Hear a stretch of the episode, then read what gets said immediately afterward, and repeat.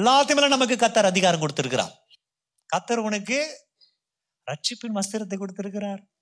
சிறப்பான வஸ்திரத்தை கத்தர் கொடுத்தார். ஆலலுயா ஆண்டவனை சிங்காரித்தார். வாலாக்கம் ஆண்டு சொல்றார். உன்னை தலையாக்குவேன் சொல்லி இருக்கிறார் தகப்பன இந்த வசனங்களை ஆசிர்வதித்து நாங்கள் படித்ததான சகரியா மூன்றாம் அதிகாரத்தில் எங்களுக்கு என்ன என்பதை சொல்லி கொடுங்க. இந்த காலத்தில் நாங்கள் வாழ வேண்டிய வழியை நேற்றும் இன்றும் என்றும் மாறாத நம்முடைய வார்த்தையை தியானிக்க எங்களுடைய மனக்கண்களை திறங்க எங்களுக்கு சொல்லி கொடுங்க. எங்கள் வாழ்க்கையில் நாங்கள் அடுத்த நிமிஷத்தை தாண்டணும். எங்கள் சூழ்நிலைகளை மேற்கொண்டு வரணும். எங்களுக்கு சொல்லி கொடுங்க. நீர் அன்றி நாங்கள் எவைகளும் மேற்கொண்டது இல்லை. அண்டவர் நீர் சொல்லி கொடுங்க. நாங்கள் வாழ வாழ. அண்டவரேப்பா மேற்கொண்டு வாழ. அண்டவரேப்பா நாங்கள் வெற்றியாய் வாழ கிருபைகளை தருவதுக்கு நன்றி சொல்லி இயேசு நாமத்தில் செபிக்கிறோம் நல்ல பிதாவே. ஆமே உட்காருங்க. சகரியா என்கிற தீர்க்கதர்சி சகரியா என்கிற தீர்க்கதர்சி இவர் வந்துட்டு ஐநூத்தி இருபதாம் வருஷம் தொடங்கி நானூத்தி எண்பதாம் வருஷம் வரைக்கும் இவர் தீர்க்க தரிசனம் உரைக்கிறார். கிறிஸ்து முன்பதாக ஐநூத்தி இருபது தொடங்கி நானூத்தி எண்பதாம் வருஷம் வரைக்கும் இவர் தீர்க்க தரிசனம் உரைக்கிறார். இவருக்கு நிறைய தரிசனங்கள். இந்த புத்தகத்தை எடுத்தீங்கன்னா நீங்க பார்த்தது கூட தரிசனம் தான். மூன்றாம் அதிகாரம் தரிசனம். தரிசனம் நிறைய உண்டு. நிறைய தரிசனமானாலும் ஒரே ஒரு நோக்கம் அவருக்கு. என்ன நோக்கம்னா தேவடி ஆலயம் கட்டப்படணும். கடவுளுடைய ஆலயம் கட்டப்படணும். கடவுளை தோது கொள்ளணும். ஜனங்கள் கடவுளை தோது கொள்ளணும். கடவுளை தோது கொள்ளாத ஜனங்களை பார்த்தீங்கன்னு வச்சுங்க நம்பிக்கையில்லாத நடமாடிட்டு இருப்பாங்க. நம்பிக்கையில்லாதவர்கள் போல இருப்பாங்க. ஒரே நம்பிக்கை இருக்காது. நாளைக்கு அடுத்த நிமிஷம் என்ன நடக்குதுன்னு அவங்களுக்கு தெரியவே தெரியாது. அங்கலாய்ப்போடு இருப்பாங்க. ஏன்னா கடவுளை தேடாததுனால வாழ்க்கை அங்கலாய்ப்போடு இருக்கும். அவங்களுக்கு தெரியாது. பணம் இருக்கும். வீட்டில் ஃப்ரிட்ஜ் இருக்கும். வீட்டில் மாசத்துக்கு வேண்டியதாக பணம் வருமானம் இருக்கும். இருந்த போதெல்லாம் அங்கலாய்ப்பா இருக்கும் வாழ்க்கை. ஏன்னா கடவுளை தோது கொள்ள அவங்களால முடியல. இப்போ இங்க இவர் ஆலயத்தை கட்டணம் என்ற நோக்கத்தில் பல தரிசனத்தை பெறார். ஆண்டுடைய வார்த்தையை பெற்றுக்கொண்டு வர்றாரு. இப்போ என்ன தரிசனம் அப்படின்னு சொன்னா இங்க வாசிக்கிறோம் அவர் பிரதான ஆசாரனாக யோசுவா. இந்த யோசுவா வந்து பழைய ஏற்பாட்டில் இருக்கிற மோசைக்கு பிறகு இருந்த யோசுவா கிடையாது. அவர் வந்துட்டு வேற யோசுவா. இவர் வந்து பிரதான ஆசாரியன். பிறகு அவருக்கு இவருக்கு யாருக்கு ரெண்டாயிரம் வருஷம். ஆயிரத்தி ஐநூறு வருஷத்துக்கு மேல இந்த யோசுவா. இப்போ இந்த யோசுவா இவருக்கு ஒரு சூழ்நிலை வருகிறது. இது வந்து சகரியா எழுதுறார். இது புத்தகம் சகரியா எழுதினது. இவருக்கு யோசுவா தூதனுக்கு முன்பதாக நிற்கிறது தரிசனம் வருகிறது. ஜகரியாவுக்கு ஜகரியாவும் யோசும் ஒரே காலத்தில் இருந்தாங்க. ஜெருபாபில் ஜகரியா யோசுவா எல்லாம் ஒரே காலத்தில் இருந்தாங்க. இப்போ அவர் தேவனுக்கு முன்பதாக நிற்கிறது தரிசனத்தை காண்கிறார். அப்படி இருக்கிற அவருக்கு கத்தர் நின்றான். சாத்தான் அவனுக்கு விரோதம் செய்ய அவன் வலது பக்கத்தில் நின்றான். இங்க யோசுவா இங்க தேவத்துதன் இடப்பக்கத்துல வலப்பக்கத்துல சாத்தான் நிற்கிறான். ஆண்டர் முன்பதா நிற்கிறார். சாத்தான் நிற்க முடியுமா? தேவதூதன் கிட்ட யோசா பிரதான ஆசாரியம் நிற்க முடியாது. நாமளே ஜெபம் பண்ண ஆடி பிசாசி ஓடுற ஓடுறது இங்கே பிசாசி நிற்குவானா? பிசாசி வந்து பெரிய குற்றவாளி கிடையாது. பிசாசி என்ன செஞ்சுதாந்தீங்களா கடவுளுக்கு கொஞ்சம் மேலே போனோம்னு எண்ணம் பண்ண அவ்வளோதான் கடவுளோட கொஞ்சம் மேலே போனோம்னு யோசித்தான் அவன். பெரிய பாவம் கிடையாது. நம்ம விட பார்த்தீங்கன்னா பிசாசி கொஞ்சம் நல்லவன் தான் அவ்வளோதான் அவன் நினைச்சாவன் ஆனால் நாம நிறைய பாவங்களை செய்கிறோம். நம்ம கண்ணால பேச்சால நடத்தியால் எவ்வளோ பாவங்கள் செய்கிறோம். பிசாசி அந்த மாதிரி பரலோகத்தில் செய்தது கிடையாது. கொஞ்சம் எண்ணம் வைத்தான் நான் மேலே போவேனான்னு சொல்லிட்டு. அதனால் தள்ளப்பட்டான். அதுக்காக கடல் தள்ளிட்டாரு. அப்படின்னா அவனை மூன்றில் ஒரு பங்கு தூதர்களையும் அதனால் வழி நடத்திட்டான். அந்த பாவம் செய்துட்டான். ஏன்னா அவனுக்கும் சுயசத்தம் கொடுக்கப்பட்டது. அதனால் அவன் அங்கேருந்து நிராகரிக்கப்பட்டான். அவன் அங்கே நிற்கிறான் அதனால் ஆண்டவர் அவனை உடனே அழிக்கல. ஏன்னா அவர் நீதிபரர். கொலை செய்ய மாட்டார். நாம நினைக்கிற ஆண்டர் காலவடி காலவடி காலவடி அவர் காலை உடைக்கவே மாட்டார். ஏன் அவர் அந்த குற்றத்தை எடுக்கணும்? நாம் ஆண்டர்கிட்ட ஜெபிக்கிறோம். ஆண்டவர் வரக்கூடாது வீடு திரும்பக்கூடாது ஏசு நாமத்தில் வரத்துக்கு முன்னாடி காலை உடச்சுனா ஆண்டர் நம்ம கொலைக்காரனாக்குறோமா? ஆண்டர் அந்த வேலையை செய்ய மாட்டார். அதனால ஆண்டர் பிசாசு என்ன பண்ணிட்டாரு? அவனுடைய அவனுக்கு ஆண்டவர் அதிகாரம் இல்லாம ஆண்டு தூக்கி எறிஞ்சிட்டா அந்த அதிகாரத்தை நமக்கு கொடுத்தார் ஆண்டவர். இந்த அதிகாரம் நமக்கு உண்டு. வானத்திலும் பூமியிலும் சகல அதிகாரம் நமக்கு கொடுக்கப்பட்டது. ஆகாயத்தின் பறவை மேல ஊரும் பிராணிகள் மேல பூமியில் வாழும் ஜந்துக்கள் மேல எல்லாத்தையும் மேல நமக்கு கத்தார் அதிகாரம் கொடுத்திருக்கிறார். அதை தான் நமக்கு தெரியல. அதை அவன் பறித்து கொண்டு உனக்கு இல்லை உனக்கு இல்லை நீ பாவி பாவின்னு சொல்லி சொல்லிட்டு அவன் அந்த அதிகாரத்தை பறித்து வைத்து கொண்டிருக்கிறான். அதனால அவன் ஆண்டு முன்னாடி நிற்கிறதுக்கு அவனுக்கு கத்தர் பாக்கியம் கொடுத்தார். அப்போது கத்தர் சாத்தானை நோக்கி கத்தர் உன்னை கடிந்து கொள்வாராக. கத்தர் சொல்றார் கத்தர் உன்னை கடிந்து கொள்வாராக. யாரு? இயேசு சாமி இவனை கடிந்து கொள்வாராக. கத்தர் கத்தர் சொல்றாரு கத்தர் உன்னை கடிந்து கொள்வாராக. சாத்தானே எருசலமை தெரிந்து கொண்ட கத்தர் உன்னை கடிந்து கொள்வாராக. எருசலமை தெரிந்து கொண்டார் கத்தர். ஏன்னா அங்கதான் ஏசாமி அடிக்கப்படுவார். அங்கதான் இவனுடைய எல்லா ஆதிக்கத்தை முறியடிப்பார். எருசலமை ஏசாமி தெரிந்து கொண்டார். அவர் பிறந்தது பத்லஹேமில். அவர் வளர்ந்த நாசிரத்தில். அவர் ஊழி செய்து கப்பர்ணமுல. இங்கெல்லாம் முட்டிட்டு தான் ஆண்டு என்ன புறப்பட்டு எருசலேமுக்கு வரப்பார் அங்க தெரிந்து கொண்ட அங்க பிசாசி ஆண்டவர் கடிந்து கொள்வார். இவன் அக்கினி நின்று தப்பிவிக்கப்பட்ட கொல்லி அல்லவா என்றார். இவன் அக்கினிலிருந்து பிசாசி அக்கினிலிருந்து தப்பிவிக்கப்பட்டவன் அல்லவா? இவன் தப்பிவிக்கப்பட்டவன். உடனே ஆண்டவன் கடிந்து கொண்டு இருக்கணும் கடிந்து கொள்ளவில்லை விட்டு இருக்கிறார் ஏன்னா அவர் நீதிபரர். அடுத்து நீங்க வேதத்தை வாசிக்கும் போது இதுதான் அந்த சுருக்கம். இதெல்லாம் சொல்லி போனா நமக்கு நேரம் இல்லை. நிறைய நம்ம பைபிள் ஸ்டடீஸில் போனோம்னா மூணு வாரம் நமக்கு தேவை. அந்த ரெண்டு வசனங்கள் சொல்றதுக்கு. எங்க நடந்தது? யார் அது? எதுக்கு இது? இந்த அக்கினி தப்புவிக்கப்பட்ட தப்பி வைக்கப்பட்ட இந்த நபர் யாரு? இதற்கு அதுக்கு என்ன சம்பந்தம் உண்டு? அந்த சாத்தானை ஏன் அங்க வந்தான்? அவனுடைய நிலைப்பாடு என்ன? அவன் கூட அங்க வரத்துக்கு என்ன காரணம்? எல்லாம் படிக்கிறதுக்கு அட்லீஸ்ட் மூணு வாரமாவது தேவைப்படும். நம்ம அங்க போகவில்லை. என்னுடைய தலைப்பு நீங்க பாத்தீங்கன்னா ஆண்டவர் சிறப்பான வஸ்திரத்தை நமக்கு உடுத்து விற்கிறார். சிறப்பான வஸ்திரத்தை ஆண்டு நமக்கு உடுத்து விற்கிறார். சிறப்பான வஸ்திரங்களை கத்தர் நமக்கு தரிப்பிக்கிறார் என்று சொல்லி வேதத்துல வாசிக்கிறோம். சிறப்பான வஸ்திரம்னா என்ன? நம்ம வாழ்க்கையில சிறப்பான வஸ்திரம். இப்போது இந்த ஆசாரியன் யோசுவா பார்த்தனா ஜனங்களுக்கு பிரதிநிதியா இருக்கிறார். ஜனங்களுக்கு பிரதிநிதியா இருக்கிறவர் இவர் வந்து அழுக்கான வஸ்திரத்தை உடுத்தி இருந்தாராம். ஏன் இவர் அழுக்கான வஸ்திரத்தை உடுத்தி இருந்தாருன்னு சொன்னா இவர் ஜனங்களுடைய அவர் அவர்களுக்கு பிரதிநிதியா இருக்கிறார். ஜனங்கள் பாவம் செய்தார்கள். ஜனங்கள் அழுக்கா இருக்கிறாங்க. ஜனங்களுக்கு கத்திரும்பதாக வர முடியல. கத்தருடைய நாமத்தை தொது கொள்ள முடியல. கத்தரை வேண்ட முடியல. அதனால அவங்களுடைய சூழ்நிலை அப்படிங்கிறது இவரே அழுக்கான வத்திரத்தை தரித்து கொண்டிருக்கிறார். ஜனங்களுடைய பிரதிநிதியா இவர் இருக்கிறதுனால ஜனங்களை அவர் வெளிப்படுத்துறார். அதெல்லாம் சாத்தான் வந்துறான் இப்ப சாத்தான் வந்து காட்டி கொடுக்குறான். பாத்தியா அவன் ஜனம் எப்படி இருக்கிறது? அப்படின்னு இப்போது ஜனங்கள் பாவத்தில் இருக்கிறாங்க. இப்போ அவன் எதுக்கு வந்திருக்கிறான்? பரமேஸ்வரன் வந்திருக்கிறான். ஒட்டுமொத்தமான இஸ்ரேல் தான் அழித்து அவங்க எல்லாரையும் சூறையாடட்டுமா? இல்லை யுத்தத்தை கொண்டு வந்து ஜனங்கள் அழிக்கட்டுமா? என்ற உத்தரவாதரும் வந்திருப்பான். ஆனால் ஆண்டவராகிய தேவன் அவனுக்கு என்ன பண்ணுறாரு சிறப்பான வஸ்திரத்தை உடுத்துவிக்கிறார் என்று சொல்லி ஆண்டருடைய வசனத்தில் நம்ம வாசிக்கிறோம். வஸ்திரம் என்பது வாழ்க்கையில் ரொம்ப முக்கியமானது. நம்ம வாழ்க்கையில் வஸ்திரம் என்பது நீங்கள் என்னென்ன வஸ்திரம் உடுத்திருப்பீங்க இது உங்களுக்கு பிரியமான வஸ்திரம். ஆனா உங்க வஸ்திரத்தை கொண்டு சைக்காலஜி படி மன நிலையை படிக்கிறவங்க உங்க வஸ்திரத்தை பார்த்து உங்க மன நிலைமை என்னன்னு சொல்லி உலகத்தார் அறிஞ்சுக்குவாங்க. நீங்க இப்படி செய்வீங்க ஒட்டுமொத்தமா பரிபூர்ணமா தெரிஞ்சிடாது.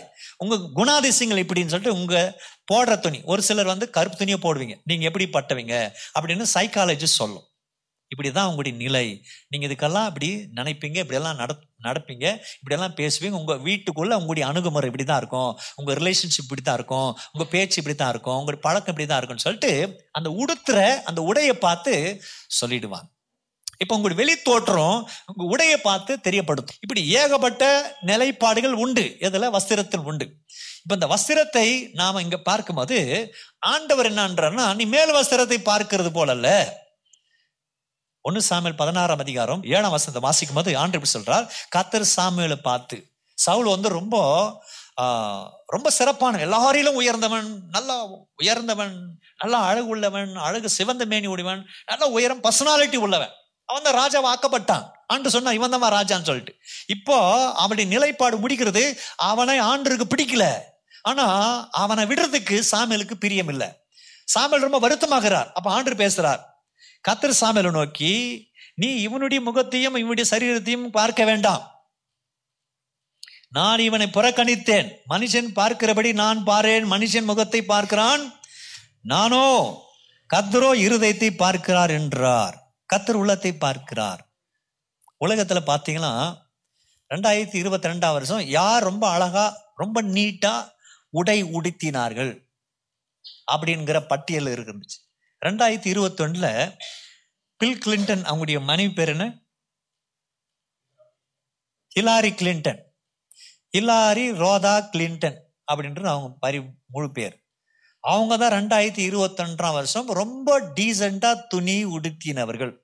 உலகத்தில் பிரபலமானவர்கள். இப்படி ஹாலிவுட் பாலிவுட் எல்லாருக்கும் தெரிஞ்ச அரசியல் இப்படி சம்மந்தப்பட்டவங்கள ஒரு லிஸ்டில் ப- பட்டியல் போடுவாங்க. இவங்க சிறப்பான துணி உடுத்தின யாருக்கு இவங்க உடுத்துற உடையில யாருக்கும் தொந்தரவு இல்லாமல் ரொம்ப டீசெண்டாக உடுத்தினார்கள். அப்படின்ற பட்டியலும் உண்டு. உலகத்தில் யார் பேர் அழகி யார் அழக அது இதெல்லாம் ஒரு ஒரு வருஷமா பட்டியல் வரும். அது போல இந்த ஒரு பட்டியல் வந்து அந்த உடுத்துகிறது உடை என்கிறது முக்கியத்தை படுத்துகிறாங்க உலகத்தில். உலகத்தில் உடையை முக்கியத்துவப்படுத்துகிற ஒரு நிலைப்பாடுகள் உண்டு. இந்த நிலைப்பாடுல ஆண்டவராக தேவன் மேலே உடுத்துக்கிற உடையை ஆண்டு பார்க்குற பணக்காரன் உடுத்துவான். ஏழைக்கு என்ன இருக்கும் அதான் அவன் உடுத்துவான். அதெல்லாம் அவனுக்கு கிடைச்சது மஞ்சா இருக்கும் பச்சை இருக்கும் இல்லை கருப்பு இருக்கும் கீஞ்சது இருக்கும். அதை உடித்ததுனால அவன் கெட்டவன் ஆகிட முடியுமா? இல்லை. அப்ப ஆண்டு சொல்ற அது இல்லை. அவன் உள்ளத்தை பாரு. அவன் உள்ளதான் முக்கியமானது. அப்படின்னு சொல்லி கத்தர் தீர்க்கதரிசிக்கு ஆசாரனுக்கு கத்த சொல்கிறார் இப்போ மத குறிப்பு என்னுடைய மத குறிப்பு. ஸ்டெயின்டு கிளாத் கரைப்பட்ட வஸ்திரம். மூணாம் வசனத்தை வாசிக்கும் யோசுவாவெனில் அழுக்கு வஸ்திரம் தரித்தவனாய் தூதனுக்கு முன்பதாக நின்றான் அழுக்கு வஸ்திரம் தரித்திருந்தார். யாரு? ஆசாரியன் அழுக்கு வஸ்திரம். அழுக்கு வஸ்திர எதை குறிப்பிடுகிறதுன்னு சொன்னா ஜனங்களுடைய நிலைப்பாடு. என்ன ஜனங்களுடைய நிலைப்பாடு? ஜனங்கள் பாவம் செய்யறாங்க ஜனங்கள் பாவம் செய்கிறாங்க எல்லாம் ஒட்டுமொத்தமாக அவங்களுடைய அக்கிரமங்கள் மீறுதல்கள் அவங்களுடைய பாவங்கள் அவங்களுடைய ரோகங்கள் அவங்களுடைய விரோதங்கள் எல்லாத்தையும் சேர்த்து பாவம். பாவத்துக்கு குறித்து உலகத்தில் யாரும் பேச மாட்டாங்க. ஏன்னா பாவம்னா எல்லாருக்கும் பயம். பாவத்துக்கு யாருக்கும் பரிகாரம் தெரியாது. சபைகளில் மாத்திரம் பாவத்துக்கு குறித்து பேசினே இருப்பாங்க. சபைகள் மாத்திரம் பாவம் பேசின்னு இருப்பாங்க. ஏன்னா இங்கே பாவத்துக்கு பரிகாரம் உண்டு. பாவம் என்கிறதா உலகத்தில் உச்சில. இவங்களுக்கெல்லாம் தலைக்கு போன உச்சில. அது யாராலும் டீல் பண்ண முடியாது.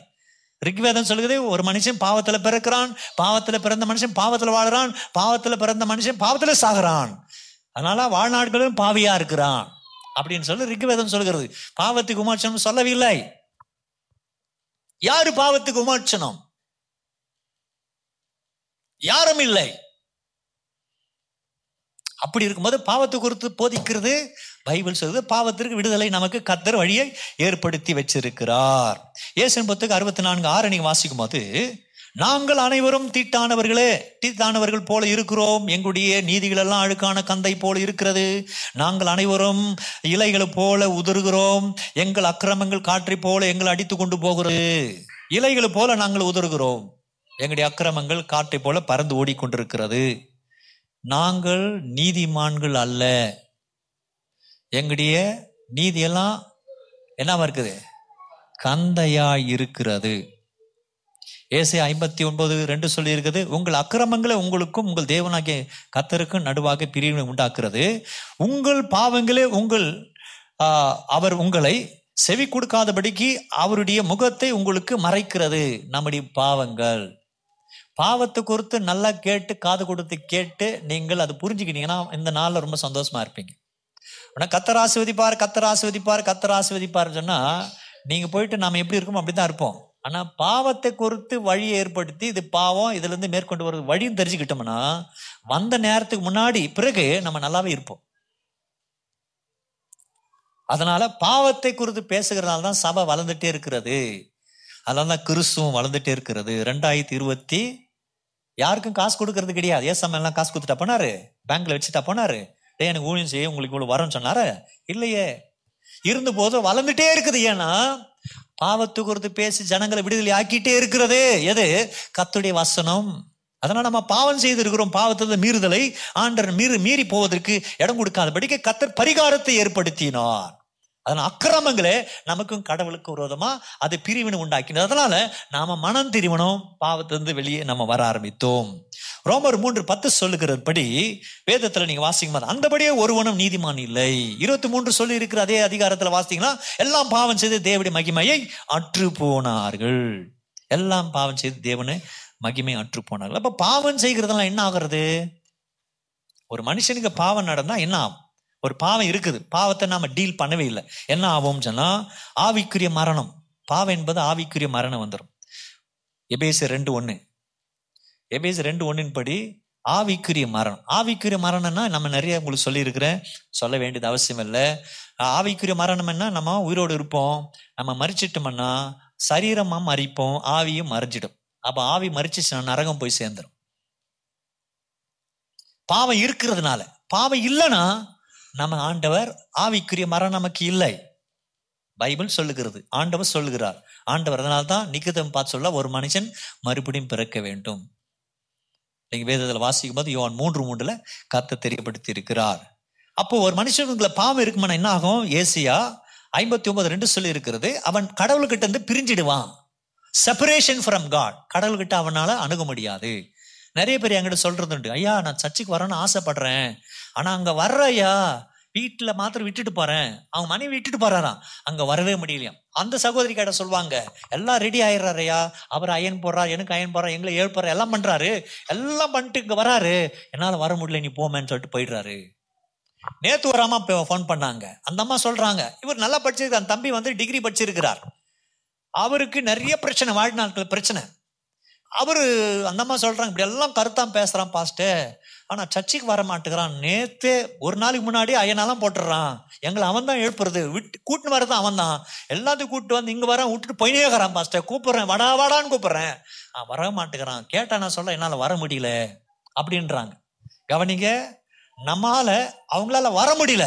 ஆனால் நீங்களாம் உள்ளே வந்துட்டு இருக்கிறீங்க வந்துட்டுக்கிறீங்கன்னா வந்துட்டு அப்ப கத்தர்கிட்ட நெருக்கம் இருக்கிறது என்பது தெரிகிறது. இந்த அடையாளம் நமக்கு தெரிகிறது. தெரியல. தெரிஞ்சு வந்தோமோ தெரியாம வந்தோமோ யார் அழைச்சாங்களோ வந்தோமோ ஏதோ நமக்கு இங்க போறோம்னு சொல்லிட்டு வந்தோமோ தெரியாது. ஆனா உள்ள வந்துட்டு இருக்கிறீங்க. உள்ள நீங்க வந்தாச்சு அப்ப கடவுள்கிட்ட நெருக்கம் இருக்குது என்பதை இது அடையாளம் நமக்கு காண்பிக்கிறது. கடவுள் வார்த்தை கேட்கணும் ஆண்டு அதை பழக வேண்டும் அவ்வளவுதான் நம்ம செய்யறது. ஆனா நாம இது கேட்டுட்டு வீட்டுல போயிட்டு மறுபடியும் அதே கதையை நம்ம செய்தோம்னால் நான் மறுபடியும் என்ன ஆயிடுவோம்? நாம அந்த பாக்கியத்தை இழந்துரும் இப்படி எத்தனையோ மாசம் ஆயிடுச்சு எத்தனையோ வருஷம் ஆயிடுச்சு இழந்து போயிட்டு உட்காந்துட்டு இருக்கிறோம். அப்படி இருக்காம ஆண்டவர் நம்மக்கிட்ட அந்த உறவை விரிசலாக்காதபடிக்கு நமக்கு கத்தர் இந்த பாக்கியத்தை கத்து விடா பாவம் இருந்துச்சுன்னா கடவுள்கிட்ட நம்ம நெருங்க முடியாது. ஏசி ஐம்பத்தி ஒன்பது ரெண்டு. பாவம் இருந்துச்சுன்னா நம்மளால ஜெபிக்க முடியாது. சங்கீதம் அறுபத்தி ஆறு பதினெட்டு சொல்லி இருக்கிறது கத்திரத்துல நெருங்க முடியாது கத்திர நம்ம ஆராதிக்க முடியாது. பாவம் இருந்துச்சுன்னா நம்ம வாழ்க்கை ரொம்ப கோரமா இருக்கும். பாருங்க சில வீட்டில் அடித்து ஒன்று மேலே ஒன்று ஒன்று மேலே ஒன்று பிரச்சனை தாண்டி எத்தனையோ வருஷம் சில பேர் சர்ச்சைக்கு வந்து வருஷ கணக்கு ஆயிட்டது. என்னன்னாக்கா அன்னைக்கு சொன்னாங்க பாருங்க ரெண்டு வருஷத்துக்கு முன்னாடி அதே பிரச்சனை சொல்கிறாங்க ஐயா இந்த மாதிரி பிரச்சனை ஒன்றும் முடியல ஐயா என்ன பண்ணுறது முடியலையா தலை போகிற பிரச்சனை. இப்படியே தான் சொல்கிறாங்க தலைக்கு மேலே போன பிரச்சனைகளாக இருக்கிறது. அவங்களால ஒன்றும் பண்ண முடியல. அடி மேலே அடி விழுந்துட்டே இருக்கும். நீதிமொழிகள் பதிமூன்று பதினஞ்சு சொல்லி இருக்கிறபடி பாவம் ஒரு மனுஷனுக்குள்ள இருந்துச்சுன்னா அவங்க வாழ்க்கை இப்படி தான் வேதனையோடு கூட இருக்கும். பாவம் ஒரு மனுஷனுக்குள்ள இருக்குமானா நித்திய நரகத்துக்குள்ள அவங்க தள்ளப்படுவாங்க. சங்கீதம் ஒன்பது பதினேழு ரெண்டு தொசுல நினைக்கிற ஒன்று எட்டு தொடங்கி ஒன்பது உள்ள வசனத்தை பார்த்தீங்கன்னா சங்கீதம் ஒன்பது பதின பதினேழு ரெண்டு தொசுல நினைக்கிற ஒன்று எட்டு ஒன்பது வாசித்தீங்கன்னா அவங்க நித்திய நரகத்துக்கு தள்ளப்படுவாங்க. நித்திய நரகம் என்பது ஒரு மனுஷனுக்கு ஆத்தமா இருக்குது. இந்த சரீரம் இருக்கிறது. இந்த சரீரம் கவனிங்க இந்த சரீரம் செத்துச்சுன்னு வச்சுங்க. இந்த சரீரம் செத்துச்சு வச்சு நாம நினைக்கிறோம் ஆண்டவர்கிட்ட நான் போயிட்டு நான் மன்னிப்பு கேட்பேன். என்ன ஐயா ஆண்டவர்கிட்ட எவ்வளோ நல்லவர் அவரு. எவ்வளோ பாவம் செய்துங்களாம் மன்னிச்சுட்டாரு. அதெல்லாம் ஆண்டுகிட்ட போயிட்டு நான் என்ன பண்ணுவேன்? அப்படியே காலை பிடிச்சிக்குவேன். அப்படின்ற கரெக்ட் முடியும். ஆனா இந்த சரீரம் தான் இருக்காதே. இந்த மூளை இருக்காதே. என்னது? இந்த மூளை இருக்காது சரீரம் இருக்காது. அவளை காலை பிடிக்கிறதுக்கு ஏன்னா ஆத்மா தான் இருக்கும். அது என்ன பண்ணுச்சோ அதுக்கு தான் உத்தரவாதம் செய்யும். அதுக்கு மேலே ஒன்றும் பண்ணாது. காலமும் பிடிக்காது நைசம் பண்ணாது காக்காவும் பிடிக்காது. ஆத்மா அது. அது என்ன சொன்னமோ அதான் செய்யும். நம்ம நினைப்போம் காலில் காலில் வந்துடும்பா எவ்வளோ பாவம் செய்த ஆண்டு வரை இறங்குப்பா இறங்குமானா? செய்யாது. ஆண்டு கிட்ட இந்த மாதிரி நெருங்க முடியாது. இது இப்போ நான் இப்போ நினைக்கிறோம். அந்த மறுமையில நாம் அதை நினைக்க முடியாது. அதாவது ஆண்டு சொல்ல ஒரு மனுஷன் உலகம் முழுமையும் ஆதாயப்படுத்தி கொண்டு ஆத்மா நஷ்டப்படுத்தி கொண்டால் என்ன லாபம் என்று சொல்லி கேட்கிறார். அதனால ஆத்மாவை ஆதாயப்படுத்தி கொண்டு ஆண்டு சம்பத்தில் நாம் அவரை பிரியமாய் அவரை தேடி அவருக்குள்ள நம்ம பிரியமா இருந்து அவரை நாம் ஆதாயப்படுத்தி கொண்டோம்னால் நம்முடைய ஆத்மா அவர்கிட்ட ஒப்பு கொடுத்தோம்னால் ஆண்டவராகிய தேவன் நமக்கு மோட்சத்தை நித்தியத்தை கொடுப்பார். கேப்ரியல்லா கேரி என சொல்லப்பட்ட ஒரு பெண். அவங்க அப்பா பேர் கேரி. C A R EY carry. அப்படி சொல்லணும். இந்த கேரி. சில பேர் கோரின்னு பேர் வச்சுக்கிறாங்க. இவர் கேரி. இப்போ இவர் வந்துட்டு அவங்க அப்பா வந்துட்டு ஒரு நாத்திகன். நாத்திகன்னா பயங்கரமான நாத்திகன் ஹியூமனிஸ்ட் என்ற மாதிரி. அவர் என்ன பண்ணுவார்? ஹாஸ்பிட்டல் போவார். ஹாஸ்பிட்டல் எதனால்னா உடனே என்ன பண்ணா நியூஸ் சொல்வார். இது மாதிரி நடக்குது ஹாஸ்பிட்டலில் அநியாயம் நடக்கிறது. அதெல்லாம் தட்டி கேட்கணும். அரசாங்கத்துக்கு தலையிடணும் எடுன்னு சொல்லிட்டு எல்லாருக்கிட்டும் போயிட்டு ரொம்ப ரகலை கொடுப்பார். வீட்டில் பயங்கர சண்டை. ஃபோன் பண்ணிக்கின்னு அவர் சரியில்லை. இது பண்ணு அது பண்ணு. அங்கிருந்து நியூஸ் ஏற்றுனுவாங்க இதை ஏற்றுனுவாங்க ஃபோட்டோ போட்டோ இப்படி இப்படியே பேசியிருப்பார். அவங்க மனைவி ஏற்க நாற்பது வயசுக்குள்ள மறிச்சிட்டாங்க ஏன்னா ரகலை இந்த ஆளோட பட முடியல. அந்த பெண் அந்த பெண் பெண்ணு ஒரு பெண்ணு பதினெட்டு வருஷம் ஆகிட்டு பதினெட்டு வருஷம். வீட்டில் யாரும் இல்லை அந்த பெண்ணு மாத்திரம். அப்பாட்ட சொல்லிச்சு அப்பா நான் கொஞ்ச நாள் வெளியே போயிட்டு வர்றேன். சொந்தக்கார வீட்டுக்கு போயிட்டு வரேன்னு சொல்லிட்டு சொந்தக்கார வீட்டுக்கு போயிடுச்சு. அந்த சொந்தக்கார வீடு கடவுளை தேடுற வீடு. ஆண்டுகிட்ட போனாங்க. அவங்க இந்த பெண்ணு போக ஆரம்பிச்சது. போயிட்டு பிறகு இருந்த ஒரு மூணு மாசத்துல ஏசாமி ஏற்றுக்கொள்ள ஆரம்பிச்சாங்க. அந்த பெண்ணுக்கு பதினெட்டு வருஷம் காணாத ஒரு அமைதி அந்த பெண்ணுக்குள் வர ஆரம்பிச்சு. உடனே அப்பா கிட்ட போகலாம் சொல்லலாம்னு சொல்லிட்டு இந்த பெண் வந்தாங்க. அப்பா கிட்ட சொன்ன அப்பாவே நான் இது வரைக்கும் பதினெட்டு வருஷம் பார்க்காத நிம்மதின்னு கண்டேன் நான். இயேசு சாமி என் வாழ்க்கையில நிம்மதி கொடுத்தார். வாழ்க்கையில் அர்த்தம் இல்லாதனா தெரிஞ்சேன். எங்கெங்கே ஓடின நீதிக்கு அங்க வரணும் இங்க வரணும் யாரோக்கிட்ட நீதிக்கு ஓடினேன் என்னென்னவோ தேட ஆரம்பிச்சேன். எனக்குள்ள நிம்மதி வந்துச்சு. நீ நிம்மதி வேணும்னுக்கு ஜனங்களுக்கு விடுதலை செய்யணும் அதை செய்யணும் இதை செய்யணும் சொல்லிட்டு ஹியூமனிஸ்ட் மாதிரி நீ பெரிய பெரிய காரியங்கள் செய்கிற. ஒருத்தன நிம்மதியா இல்லை. எனக்கு நான் கடவுளை தேடும்போது நான் நிம்மதியா இருந்தா தனித்தனி நபர் அவர் அவர்கள் நிம்மதியா இருக்கிறாங்க. தேவை இயேசு கிறிஸ்து சொல்லி அவருடைய அப்பாவுக்கு சொல்லி அந்த பெண் புகட்ட ஆரம்பிச்சது. தேவ பிள்ளைகள் எதுக்குன்னா இது உலக புகழ்பெற்ற சாட்சி இந்த இந்த சாட்சி இயேசு கிறிஸ்து உள்ள வந்தா வாழ்க்கை மாறும். இயேசு கிறிஸ்து உள்ள வரலாம் பாவம் செயல்பட ஆரம்பிக்கும். ஆண்டு தேவனை நாம சார்ந்து கொள்ளும் அதான் நம்ம வாழ்க்கை ஆசீர்வாதமாக இருக்கும். அந்த சாட்சியை நாம முன்பு எடுப்பது கிடையாது. நம்ம நிலைநாட்டுவது கிடையாது. இயேசுவை தேடுவது கிடையாது. நம்ம பிரியாசம் எடுவதுக்கு எடுப்பது கிடையாது. அப்ப வாழ்க்கை போராட்டமாவே இருந்து கொண்டு இருக்கிறது. அடுத்தது நீங்க பாத்தீங்கன்னா நாம ஆண்டுபடிய ஆண்டு ஆண்டு நாமத்தை மகிம்படுத்தா பாவம் நமக்குள் இருக்கும் சொன்னா நம்ம வாழ்க்கையெல்லாம் நம்ம கேட்கறதும் நம்ம பேசுறதும் தப்பாவே இருக்கும். அவன் சொல்லுவான் கெட்ட வார்த்தை கேலி வார்த்தை கிண்டல் வார்த்தை. எங்க போனாலும் கேலி கிண்டல் கேலி கிண்டல் கேலி கிண்டல். இப்படியாவே இருக்கும். ஏன்னா பாவம் இருக்கும் அது. இதுவே நடந்து கொண்டிருக்கும். நீங்க வாசிக்கும் போது மத்திய ஏழு இருபத்தி மூன்று வாசிக்கும் போது இப்படியே இருக்கும். கெட்ட வார்த்தைகள் கேட்டுனே இருப்பாங்க. கெட்ட வார்த்தைகள் வந்துனே இருக்கும். வாழ்க்கையில் இப்படியே புளி போன நிலைமைகள் ஜனங்கள் இருப்பாங்க. பாவம் இருக்கும்போது நடக்கும். பாவம் ஒரு மனுஷனுள்ள இருக்குமானால் அவன் எரிகிற அக்கினி கடலில இருப்பான்னு சொல்லிட்டு வெளிப்படுத்த விசேஷம் இருபது பத்து தொடங்கி பதினஞ்சு சொல்லி இருக்கிறது இப்படி ஒரு மனுஷன் பாவத்துக்குள் இருப்பான் இப்ப கடவுள் நம்ம கிட்ட இருக்கிறார். எல்லாமே நம்ம கேட்டோம். கடவுள் நம்மை அழைக்கிறார். கத்தர் பட்சத்தில் இருப்பாரனால் அவன் நமக்கு விரோதமா நிற்பவனியா? ரோமர் வந்து எட்டு சொல்லுகிறது. கத்தர் நம் பட்சத்தில் இருக்கிறார். என் புத்தகம் ஐம்பத்தஞ்சு ஆறு சொல்லி இருக்கிறது யோவான் ஆறு நாற்பத்தி நான்கு சொல்லுகிறது. கத்தரை கண்டடைக கத்தர் அருகில் இருக்கும்போதே அவரை தேடுங்க நம்மெல்லாம் இப்ப கத்தரிடத்தில் அருகத்தில் இருக்கிறோம். ஆண்டு ரொம்ப நெருக்கமா இருக்கும். ஆண்டவர் ஆராதிச்சோம் ஆண்டு துதிச்சோம் ஆண்டு போட்டினோம் ஆண்டு வாழ்த்தினோம் ஆண்டு சமத்துல காத்திருக்கிறோம். அந்த ஒரு அவர் ஒன்றரை அவருக்குள்ள ஆண்டு சமத்துல காத்து இருக்கிறோம். அப்ப கத்துறதுல நெருக்கமா இருக்கிறோம். இப்போதான் தீர்மானம் எடுக்கணும். இப்போதான் தீர்மானம் எடுக்கணும். நாம தீர்மானம் எடுத்து வந்தமா தெரியல. இன்னைக்கு பிப்ரவரி மாசம் நமக்கு முதல் வாரம் நமக்கு கம்யூனியன் இருக்கிறது. நேத்து நீங்க ஜாம் பண்ணி ஆயுதம் பண்ணீங்களா தெரியாது. இல்ல காலையில இருந்து ஜாம் பண்ணி ஆயுதம் பண்ணீங்களா தெரியாது. சரி விடுங்க அது போட்டோம். இப்போ இனிமையாவது நீங்க ஜெபம் பண்ணிட்டு வீட்டுக்கு போயிட்டு இப்படியெல்லாம் வசனத்தை கேட்டோம் நம்ம இப்படியெல்லாம் பண்ணிக்கணும்னு சொல்லிட்டு நினைப்பீங்களா தெரியாது? இல்லை பைபிள் போட்டு உங்க பாட்டுக்கு அப்படியே போவீங்க தெரியாது. இப்படிதான் நடந்தது. அதனாலதான் மாற்றம் இல்லை. அப்ப கத்திர தேட வேண்டிய சமயத்தில் கத்திர தேட வேண்டும். கத்தர் நமக்கு சமீபமா இருக்கும் போது அவரை நம்ம கண்டடைய வேண்டும் சொல்லி இருக்கிறது கத்தரை கண்டடைஞ்சோம். கத்தரை தேடினோம். இதோ சகோதரர் ஒருமித்து வாசம் செய்கிறது. எத்தனை நன்மையும் எத்தனை இன்பமா இருக்குது. ஆதரவும் சிரசமல் ஊட்டப்பட்ட பரிமள தைலத்திற்கும் அவன் அவன் தலையில ஊட்டப்பட்டதும் அங்கில இறங்குறதும் தாடியில் இறங்குறதும் அவர் வடிந்து ஓடுகிறதுமான பரிமள தைலத்திற்கும் எர்மோன் மேல சீவன் பருவத் மேல இறங்கும் பணிக்கு ஒப்பா இருக்கிறது அங்க கத்தர் ஜீவனையும் சமாதானத்தை வைத்திருக்கிறான்னு சொல்லி இருக்கிறது நீங்க ரெண்டு பேரும் மூணு பேர் நாமத்து ஒருமித்து கூடுகளோ அங்க நான் இருப்பேன்னு சொல்லி ஆண்டர் இங்க இருக்கிறாரு. இப்ப கத்தர் நம்ம கிட்ட பேசிட்டு இருக்கிறாரு. அப்ப நாம முடிவெடுக்க வேண்டும். நம்ம முடிவெடுக்காதபடிக்கு வீட்டுல போட்டுட்டு பிறகு என்ன பேசணும் தெரியாது. நம்ம அன்றாட வாழ்க்கை தேட போயிடுறோம் அதெல்லாம் வாழ்க்கை மாற்றம் இல்லை அதே பிரச்சனை நடக்கிறது. ஆண்டு தேடல ஆண்டுகிட்ட நம்ம ஒப்பு கொடுக்கல நம்ம வாழ்க்கை மாத்திக்கல. நம்ம நினைச்ச சர்ச்சைகள் ஏதோ ஒரு ப்ரோக்ராம் சினிமா பார்த்த மாதிரி வந்துடுறோம். அப்படி கிடையாது. ஆண்டவரை தேவடைய ஆலயத்தில் கேட்டதை நம்ம வாழ்க்கையில நம்ம மாட்டிக்கொள்ள வேண்டும். நம்ம அதை கையாள நமக்கு கற்றுக்கொள்ள வேண்டும். பண நிதி பணமா இருக்கட்டும் பொருளாக இருக்கட்டும் சொந்தமாகட்டும் பந்தமாகட்டும் எல்லாவற்றிலும் நம்ம சீராக இருப்போம் கேட்பதற்கு கத்தர் நமக்கு தம்முடைய ஆலோசனை கொடுக்கிறார். ஏன்னா வானத்தில் ஆண்டவர் வானத்தினுடைய ஞானத்தை ஆண்டவர் தா தா ஆண்டவர் சாலமனுக்கு கொடுத்தார். தேவ தேவன் ஞானத்தை பெற்றான். அவன் எல்லாராலும் புகழ் பெற்றவனா இருந்தான். அந்த ஞானம் தான் மண்பாண்டமா இருக்கிற நமக்கு கத்தர் வானத்தின் ஞானத்தை கத்தர் கொடுக்கிறார். இந்த ஞானத்தை நம்ம பெற்று ஆசீர்வாதமா இருக்கிறதுக்கு தேவன் கிருபை பாராட்டுகிறார். அதனால சாதாரணமான மனுஷர்கள் மத்தியில மாமியார் கிட்ட கணவன் கிட்ட மனைவி கிட்ட பிள்ளைங்க கிட்ட சொந்தம் கிட்ட பந்தம் கிட்ட போராடி கொண்டு இருக்கும் பேச தெரியல வாழ தெரியல. அவங்க கிட்ட பழக தெரியல இப்படியே வாழ்ந்து கொண்டிருக்கிறோம். வாழ்க்கையில போராட்டமாக இருந்து கொண்டிருக்கிறது. அதனால தேவ பிள்ளைகளை இன்னைக்கு நம்ம ஒரு தீர்மானம் எடுக்க வேண்டியதா இருக்கிறது. கத்தரை கண்டடைய சமயத்துல கத்தரை தேட வேண்டும். பைபிள் சொல்லுகிறது சில சபையை விட்டு விடுகிறது போல நீங்கள் விட்டு கா நாளானது எப்படி சமீபித்திருக்கிறதோ இருக்குதோ அவ்வளவாய் கத்தருடைய ஆலயத்தை கத்தரை தேட வேண்டும் என்று சொல்லி இருக்கிறதோ ஆண்டவை தேட வேண்டும் ஆண்டரை வணங்க வேண்டும் அவருடைய சமூகத்துல கடந்து போக வேண்டும். ஒரு ஊர்ல நிறைய மாட்டு தொழுவங்கள் இருந்துச்சு.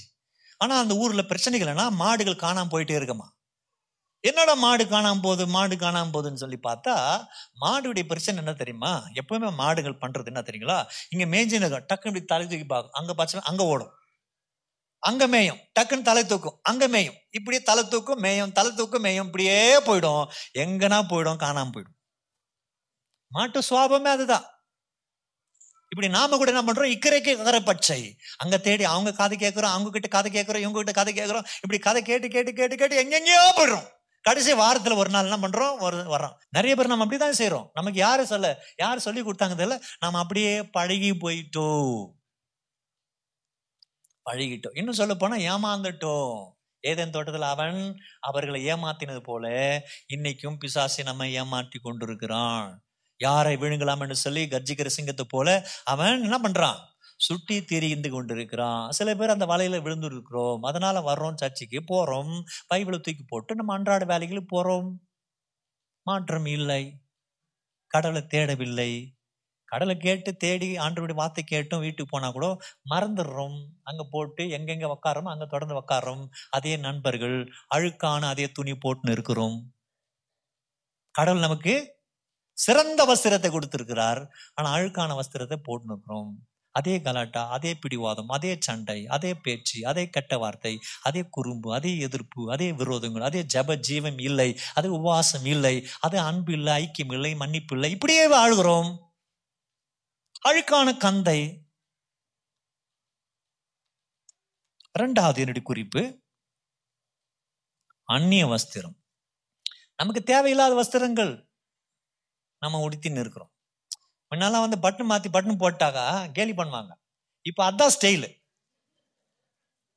ஒன்று மேலே பட்டன் போட்டு ஒன்று கீழே வந்துட்டு இருக்கும். அது ஸ்டைலு இப்போ கொஞ்சம் திருப்பிட்டா கேலி பண்ணுவாங்க. இப்போ அது ஸ்டைல் ஆயிடுச்சு. கொஞ்சம் திருப்பி போடுது பட்டன் இந்த பக்கம் போடுற மாதிரி. இது மேல் ஆடை உள்ள ஆடை கூட அழுக்கான ஆடையா இருக்கிறது. இந்த அழுக்கான ஆடை நமக்கு தெரியல. இது நிர்வாணமா இருக்கிறதா? நமக்கு தெரியல. ஆண்டவர் என்ன பண்ணாரு? ஆதாம் ஏவால படைச்சார். நிர்வாணிகளா இருந்தாங்க. பழத்தை சாப்பிட்டாங்க. கண் திறக்கப்பட்டது. போ ஒளிஞ்சுக்கினாங்க ஆண்டு வர்றாரு. எப்போது வரும்போது கடவுள்கிட்ட பேசுவாங்க. ஏ எங்க இருக்கிற? என்ன பண்ற? நிர்வாணிகளா இருக்கிறோம். அதுக்கு முன்னாடி அவன் என்ன பண்றான் தெரியுங்களா? அத்திப்பாழை இலைகளை போட்டு இவனை என்ன பண்ணான்? துணியை உடுத்திக்கினான். உடுத்திக்கின பிறகும் அவன் நிர்வாணியா இருந்தான். அதுக்கு பிறகு ஆண்டு என்ன பண்ணாரு? ஆட்டு அடிச்சு அவங்களுக்கு உடையை ஏற்படுத்தினார். கடவுள் நம்ம உடுத்தினாதான் நம்ம திருப்தியா இருப்போம். என்னதான் உடையை உடுத்தினாலும் ஒண்ணுமே நடக்காது. எல்லா மதத்துல பார்த்தீங்கன்னு வச்சுங்க இவனுக்கு வெள்ளை துணி அவன் கருப்பு துணி சிகப்பு துணி மஞ்சள் துணி எல்லாம் காவிய துணி போட்டு திரிஞ்சுக்கிறான் ஏன்னா நான் பரிசுத்தம் அப்படி காமிக்கிறதுக்கு. துணியில ஒரு அட்ராக்ஷன் உண்டு பண்ற மனுஷன் பாத்தீங்களா? இது நடக்கிறது. இயல்பாக சைக்காலஜிக்கலி வி பீன் புல்டு நம்ம மனோத்தின்படி ஜனங்களால் எப்படி கவரப்படுகிறோம். நமக்கு தெரியாதபடிக்கு இந்த நிலையில நம்ம கவர்ந்து கொண்டிருக்கிறோம். மனசு உள்ள பரிசுத்தமா இருக்க வேண்டும். எபிரேயர்ல நீங்க நான்கு பதிமூன்று வாசிக்கும் போது வேதம் சொல்கிறது அவருடைய பார்வைக்கு மறைவான சிருஷ்டி ஒன்றும் இல்லை சகலமா அவருடைய கண்கள் என்பதாக நிர்வாணமா வெளியரங்கமா இருக்கிறது. அவருக்கே நாம் கணக்கு ஒப்புவிக்க வேண்டியதா இருக்கிறது. தீத்தின் புத்தகம் மூன்று அஞ்சு வாசிக்கும் போது நாம் செய்த நீதியின் கிரிகள் நிமித்தம் அவர் நம்மை ரட்சியாமல் தமது இரக்கத்தின்படியே மறுஜென்மம் முழுக்கினாலும் பரிசுத்த ஆவியினுடைய புதிதாக்குதலினாலும் நம்மை ஆண்டவர் சிருஷ்டித்தார். ஆண்டவராகியது நம்ம அவருடைய அவர் அவருடைய ஆவினால நம்ம புதுப்பித்து இருக்கிறார் ரத்தத்தினால் நம்ம கழிவு சுத்திகரித்து இருக்கிறார் நம்மை புதிதாக்கி இருக்கிறார் அதனால இங்கேயே நமக்கு ரட்சிப்பு உண்டு. நாம இங்க நீதிமான்களா இருக்கிறோம். நம்முடைய நீதியெல்லாம் அழுக்கான கந்தை. நம்முடைய நீதியெல்லாம் அழுக்கான கந்தை. நிறைய சமயத்துல நாம நம்ம நீதியின்படி வாழக்கூடாது. நம்ம நீதியின்படி வாழ்றதுல நம்ம கிட்ட வேறுபாடு உண்டு. நம்மக்கிட்ட விரோதங்கள் உண்டு குரோதங்கள் உண்டு. நம்ம ரட்சிக்கப்பட்டிருக்கிறோம். நமக்கு இந்த கத்தர் புது உடையை கொடுத்துருக்கிறாரு. நாம ஆண்டுடி பிள்ளைங்க நாம நீதிமான்ல அழைக்கப்பட்டிருக்கிறோன்னு சொல்லிட்டு நமக்கு இதில் நம்மெல்லாம் அந்நிய உடையை உடுத்தி கொண்டிருக்கிறோம். அந்நிய உடையை உடுத்துக்கிறதுனால நமக்கு தெரியல. இவங்க வரதெல்லாம் நமக்கு கஷ்டமா இருக்குது. ஊழியம் செய்கிற வீட்டுக்கு வந்தால் நமக்கு கஷ்டமா இருக்கிறது. ஆனால் உங்களுக்கு தெரியல அவங்க கால் வச்சுட்டு போனா அவங்க ஆசீர்வாதமா இருக்கும். அவங்க ஏழையா இருக்கலாம். அவங்க கால் வச்சுட்டு போ- அதனாலதான் ஏசு கம்மி ஏழை கோலம் வந்தார். அவர் பணக்காரர் வரல. வானபூமி அவருடையது. ஆனா அவர் ஏழை கோலமா வந்தார். அவர் விதிச்சு போன அந்த ஊர்ல ஆண்டர் புண்ணிய ஸ்தலமா ஆண்டர் அதை ஆண்டர் ஏற்படுத்தி இருக்கிறார் அங்கதான் ஆண்டவர் பிசாசான முறியடிச்சார். இயேசுசாமி பரிசுத்தத்திலும் பரிசுத்தமானவர். பரிசுத்த வாழ்க்கையை நம்ம வாழ்வதற்கு ரத்தத்தை சிந்தி அன்று கடந்து போனார். ஏசுசாமி பரிசுத்தத்துக்கு அடையாளம் மாதிரிக்கு அடையாளம் நம்ம வாழ வைக்கிறதுக்கு நீதிக்கு அடையாளம் நம்மை ஆண்டு நீதிமான் ஆக்கினதுக்கு அடையாளமா இருக்கிறார். அப்ப அந்த ஆண்டவரை இயேசு கிறிஸ்துவை நாம் ஏற்றுக்கொண்டு அப்படி பணியில நம்ம செய்யும் போது ஆசீர்வாதமா இருக்க முடியும். ஒரு முறை அலெக்சாண்டரை பார்த்து ஒரு ஆள் வந்துட்டு எனக்கு பண உதவி வேணும் அப்படின்னா அலெக்சாண்டர் சொன்னாராம். போய் என்னுடைய ட்ரெஷரரை போய் சந்தி அப்படின்னு அவர் வந்து சொன்ன அவர் போய் சந்திச்சதும் அவர் வர்றாராம் அலெக்சாண்டர் கிட்ட. நீங்க என்ன வந்து சந்திக்க சொல்றீங்க நீங்க கொடுத்து சொல்லிக்கிறீங்க இவன் வந்து பெரிய அமௌண்ட் கேட்கறான் அப்போ அலெக்சாண்டர் சொன்னாராம் நான் ராஜா என்கிட்ட வந்து கேட்டிருக்கிறான். நான் ராஜானால ராஜா மாதிரி தான் கொடுக்கணும் அவனுக்கு. நான் ஏழை மாதிரி வேற மாதிரி கொடுக்கணும். நான் ராஜா அதனால நான் ராஜா மாதிரி தான் அவனுக்கு கொடுக்கணும். அவன் தேவைகளுக்கு மேல நான் கொடுக்கணும். அப்படின்னா அவர் என்ன பண்ணாரான் தேவைகளுக்கு மேலே அவனுக்கு கொடுத்து அனுப்பிச்சார். தேவ பிள்ளைகள் என்ன சொல்ல வரேன்னா இப்படி தான் ஆண்டவர் நமக்கு தேவைக்கு மேலே கொடுத்துருக்கிறார். அழகான பூமி. இந்த அழகான பூமியில நிறைய பேர் சொல்லுவாங்க கடவுள் எங்க இருக்கிறாரு? எங்க எல்லாமே அநியாயம் நடக்குது அக்கிரமம் நடக்குது பாவம் நடக்குது. ஏன் ஆண்டு இருந்தா இந்த பாவம் நடக்குமா? இந்த அக்கிரமம் நடக்குமா? இந்த துரோகம் நடக்குமா? இந்த அநியாயம் நடக்குமான்னு சொன்னா ஆண்டு காரணம் இல்லை. என்ன வயசு உனக்கு? சொல்ற ஆளுக்கு என்ன வயசு? சொல்ற ஆளுக்கு நூறு வயசு வச்சுக்கோங்க. நூறு வயசு உள்ளவருக்கு அவருக்கு இருபது முப்பது வயசு வரைக்கும் அவரை பத்தி ஒன்றும் தெரிஞ்சிருக்காது. அதுக்கு பிறகு அவருடைய வாழ்க்கையில பாடு பிரச்சனை போராட்டம் அப்படி வேலை வாசி இதெல்லாம் சேர்த்து பாத்தீங்கன்னா இன்னொரு அறுபது வருஷம் போயிட்டு இருக்கோம். அந்த முப்பது அறுபது பார்த்தீங்கன்னா ஏற்குறைய அவருக்கு அந்த எழுபது வருஷம் இன்னும் முப்பது வருஷத்துல கடவுளை பத்தி இவர் ஆராயிறார் உலகத்தை ஆராயிரா அவர் போக்குவரத்தெல்லாம் சேர்ந்து முடிஞ்சு போனா அஞ்சு ஆறு வருஷம் தான் கடவுளை பத்தி அறிஞ்சிக்கணும் உலகத்தை பத்தி அறிஞ்சிருக்க முடியும். அந்த அறிவை வச்சுட்டு கடவுள் ஒண்ணு இல்லைன்னு சொல்லிட்டு அவரால் சொல்ல முடியாது. எல்லாத்துக்கும் மனுஷன் தான் காரணம். எல்லா பாவத்துக்கும் மனுஷன்தான் காரணம். எல்லா வேதனைக்கு மனுஷன்தான் காரணம். எல்லா அக்கிரமத்துக்கு மனுஷன் தான் காரணம். என்பதை நாம அறிந்து கொள்வதற்கு தான் ஆண்டவரைக்கு தேவன் நம்மை இன்னைக்கு அவ்வப்போது நம்ம ஆலயத்துல கொண்டு வர்றார். எல்லாத்துக்கும் காரணம் மனுஷன் தான். புறப்பட்டு வந்து காரணமா வந்தான் அதனால நாம ஆண்டவரைக்கு தேவடி சமூகத்துல நமக்கு கத்தர் நல்ல உடையை கத்தர் உடித்திருக்கிறார். ராஜ உடையை உடித்திருக்கிறார். அன்று ரட்சிப்புன் உடைய கத்தர் கொடுத்திருக்கிறார். இந்த உடையை நம்ம தரித்திருந்த தரித்தவர்களா இருக்க கத்தருடைய சமூகத்துல நாம முழுமையாய் நாம அர்ப்பணிக்க வேண்டியதா இருக்கிறது. நாம இந்த சரீரத்துல இந்த வாழ்க்கையில அந்த அந்த உடையை உடுத்தல அப்படின்னு சொல்லாம காலியா இருப்போமா? பைபிள் சொல்லி இருக்கிற மத்திய பன்னெண்டாம் அதிகாரத்தில் நாற்பத்தி மூணு நாற்பத்தி நாற்பத்தஞ்சு வாசிக்கும் போது ஒரு சம்பவத்தை இயேசு சாமி சொல்றார். ஒரு பிசாசி ஒரு முறை நம்ம வாழ்க்கை விட்டு வெளியே போயிட்டான்னா அவன் ஏழு அவனோட பலவானாகி ஏழு சாத்தானை கொண்டு வரான். ஏன் கொண்டு வரான்னு சொல்லிட்டு அதில் ஆண்டவர் சொல்றார். வாசிங்க. மத்திய பனிரெண்டு நாற்பத்தி மூன்று நாற்பத்தி நாலு நாற்பத்தஞ்சு அசுத்தாவி ஒரு மனுஷனை விட்டு புறப்படும் பொழுது அசுத்தாவி பாருங்க நீங்க ஞானசம் எடுத்துட்டீங்க ஆண்டு ஆலயத்துக்கு வந்து ஞானசம் எடுத்ததுனால ஏசு சாமிக்கு வந்துட்டதுனால ஜெபம் பண்ணதால நீங்க அசுத்தாவி விட்டு போயிடுது. அது வறண்ட இடத்துல போய் அலையுது. அது ஏன் ஏன் எங்கும் போல மற்றவங்கிட்ட போகலைன்னா ஏன்னா ஏற்கனவே மற்றவங்கிட்ட இன்னொரு ஆவி இருக்குது. இதே மாதிரி இருக்கு ஆவி இருக்குது. அதனால அங்க போவாது. ஒரு உதாரணம் சொல்ல வச்சுக்க. இப்ப நம்ம இந்த ஏரியால ஓல்டு ஓரண்ட்ல இருக்கிற நாய் நியூ ஓரண்ட்ல போனா என்ன பண்ணோம்? எல்லாம் துரத்தம் இல்ல அதெல்லாம் ஓல்டு ஓரண்ட்ல இருக்கிற நாய் ஓல்டு ஓரண்ட் தான் இருக்கணும். ஆனா இந்த ஆவி எங்கேயும் போக முடியல. அது வறண்ட நிலத்துல போயிட்டு இருந்தது. அங்கே அங்கலா இருக்குது. அங்கலாய்க்கும் போது இலைப்பாறுதல் தேடியும் இலைப்பால் தேடி கண்டடைய முடியவில்லை. நான் விட்டு வந்தேன்னு அந்த ஏற்கனவே துரத்துனாங்களே அந்த ஏழு வீடு காலியா இருக்குதான்னு போய் பார்க்கலாம்னு மறுபடியும் அங்கே வந்து அந்த வீடு அந்த வீடு வெறுமையா இருக்குது. துரத்தப்பட்ட அந்த ஆள் ஏசாமினால அபிஷேகம் பண்ணப்பட்டு ஆலயத்துக்கு வந்தாச்சு அந்த வீடு இப்போ வெறுமையா இருக்குது. ஏன் வெறுமையா இருக்குது? ஜபம் இல்லை துதி இல்லை ஆராதனை இல்லை தொழுகை இல்லை கத்தர் தேடுதல உபவாசம் இல்லை நல்வார்த்தை இல்லை மன்னிப்பு இல்லை கொடுத்தல் இல்லை ஆண்டு நாமத்தை போற்றுறது இல்லை ஆலயம் இல்லை ஆராதனை இல்லை தொழுகை இல்லை வேத வாசிப்பு இல்லை ஒண்ணுமே இல்லை. அது வெறுமையா இருக்குது காலியா இருக்கிறது. பெருக்கி ஜோடிக்கப்பட்டது போல இருக்குது. என்ன? சூது வாது குரோதம் வெறி இப்படி எல்லாமே இருக்குது. எப்போனா ஒருவர் அப்படியே சடுதியா வரும் பிரச்சனை. அந்த மாதிரி பெருக்கி ஜோடிக்கப்பட்டது போல இருக்கிறது. திரும்பி போய் தண்ணியிலும் பொல்லாத பேராவிகளை கூட்டி கொண்டு வந்து சேர்ந்ததா? பாத்தீங்களா? அதனால்தான் வாழ்க்கையில பிரச்சனை. ஒரு ஆவியாகுது ஏழு ஆவி. அதெல்லாம் உன்னால் முடியல. கஷ்டப்படுறோம். துயரப்படுறோம். சோர்ந்து போகிறோம். நம்ம சுயமாய் சில காரியங்களை செய்து கொண்டிருக்கிறோம். ஆயிரத்தி தொள்ளாயிரத்தி ஐம்பதாம் வருஷம் ரெண்டு விஞ்ஞானிகள் அவங்களுடைய டீம் ஏறக்குரிய நூறுக்கு மேலே பல ஒருத்தர் சைக்காலஜிஸ்ட் அவர் பேர் சமோனோ அப்படின்றவர். இன்னொருத்தர் psychiatrics psychologist psychiatric psychologist psychiatrics அப்படின்ற ரெண்டுக்கும் வித்தியாசம் என்னன்னா சைக்காலஜிஸ்ட் என்ன பண்ணுவார்னா மருந்தெல்லாம் எழுதி கொடுக்க மாட்டார். தெராபிஸ்டா இருப்பார். இப்படி பண்ணுங்க அப்படி பண்ணுங்க இப்படி இருங்க கொஞ்சம் வாக் பண்ணுங்க அப்படி கற்றுக் கொடுப்பார். கொஞ்சம் மசில் எக்ஸசைஸ் சொல்லி கொடுப்பார். சைக்கியாட்ரிக் என்ன பண்ணுவாரு? இந்த மாந்தர் சார் இந்த மாத்திரை சாப்பிடுன்னுவார். ரெண்டு பேருக்கு வித்தியாசம். ஆனா ரெண்டு பேரும் மனத்துவத்தின் நிலையை ஆராய்கிறவர். மனநோயை சுகப்படுத்தக்கூடிய ரெண்டு பேரும். ரெண்டு பேரும் ஆராய்ச்சி செய்கிறாங்க எத்தனை வருஷம்? பதினேழு வருஷம் ஆராய்ச்சி பண்ணுறாங்க பதினேழு வருஷம் ஆராய்ச்சி பண்ணுறாங்க ஆயிரக்கணக்கான நபர்களை கொலம்பியா யூனிவர்சிட்டியில் உட்காந்து ஆராய்ச்சி பண்ணுறாங்க ஆராய்ச்சி பண்ணி ஆராய்ந்த பிறகு என்ன பண்ணுறாங்கன்னா எதற்கு உலகத்தில் இந்த நடக்கிற பிரச்சனைகள்? எதுக்கு ஒரு மனிதன் கிரிமினல் ஆகிறான்? குற்றவாளி ஆகிறான்?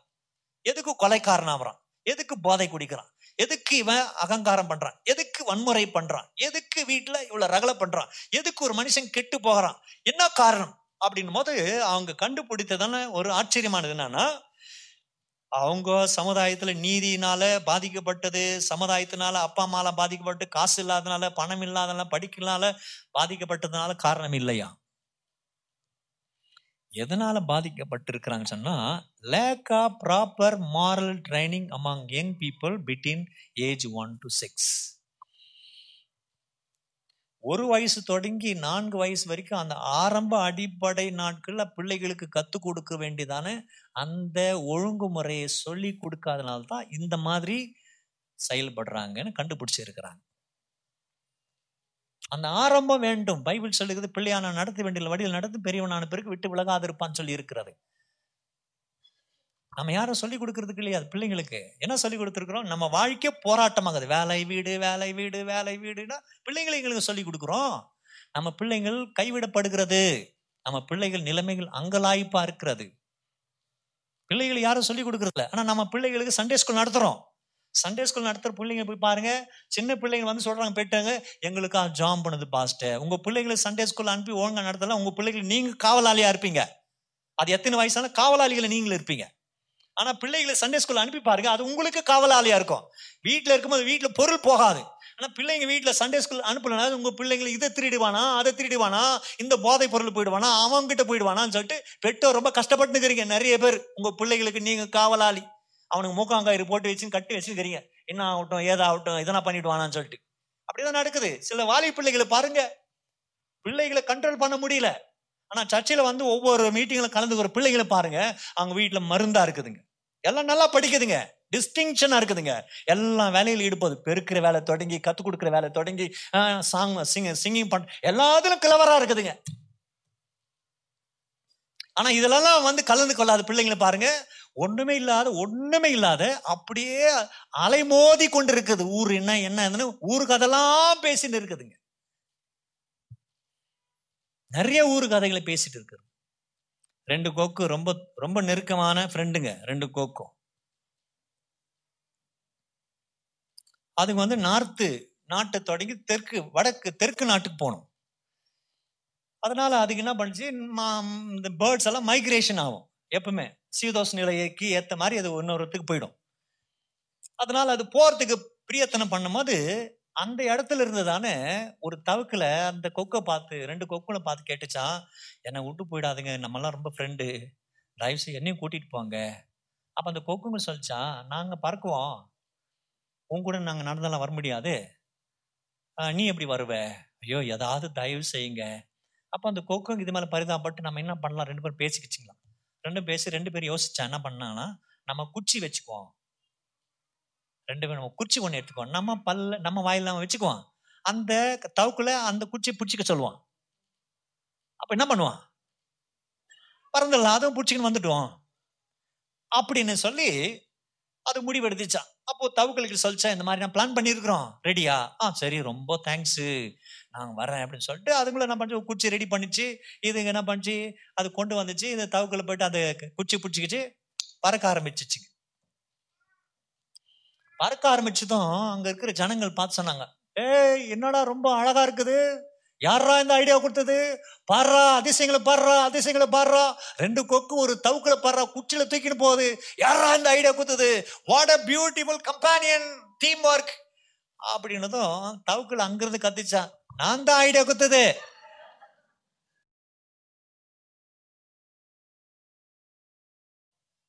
பாவம்ல? அம்மா பாவன்றாங்க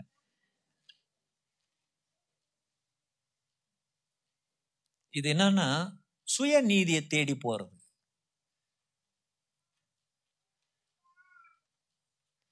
நாம் இப்படி நாம் அப்படி நம்ம சொல்ல வேண்டியது அவசியமே இல்லை. எந்த வீட்டிலலாம் யாரெல்லாம் சும்மா பல பல பல பலவெல்லாம் கத்தினே இருக்கிறாங்களோ அந்த வீடு உருப்படவே உருப்படாது. சும்மா பேசாதீங்க. சரி சொந்தக்காரன் வந்துட்டா ரொம்ப பேசுவீங்க. எந்த வீட்டு பாருங்க நீங்கள் போட்டு கேஜ் எப்போ உங்களுக்கு கொடுக்குறேன். யாராவது உங்களுக்கு ஒரு நூறுரூபா கொடுக்குறேன். இல்லை ஒரு ஆயிரம் கொடுக்குறேன். ஒரு ஒரு வீட்டிலும் போயிட்டு நீங்கள் பாருங்கள் எந்த வீட்டில் பேச்சு சும்மா தொண தொண தொண தொணன்னு பேசினது அந்த வீடு உருப்படவே உருப்படாது. உருப்படவே உட்பட்டது இல்லை.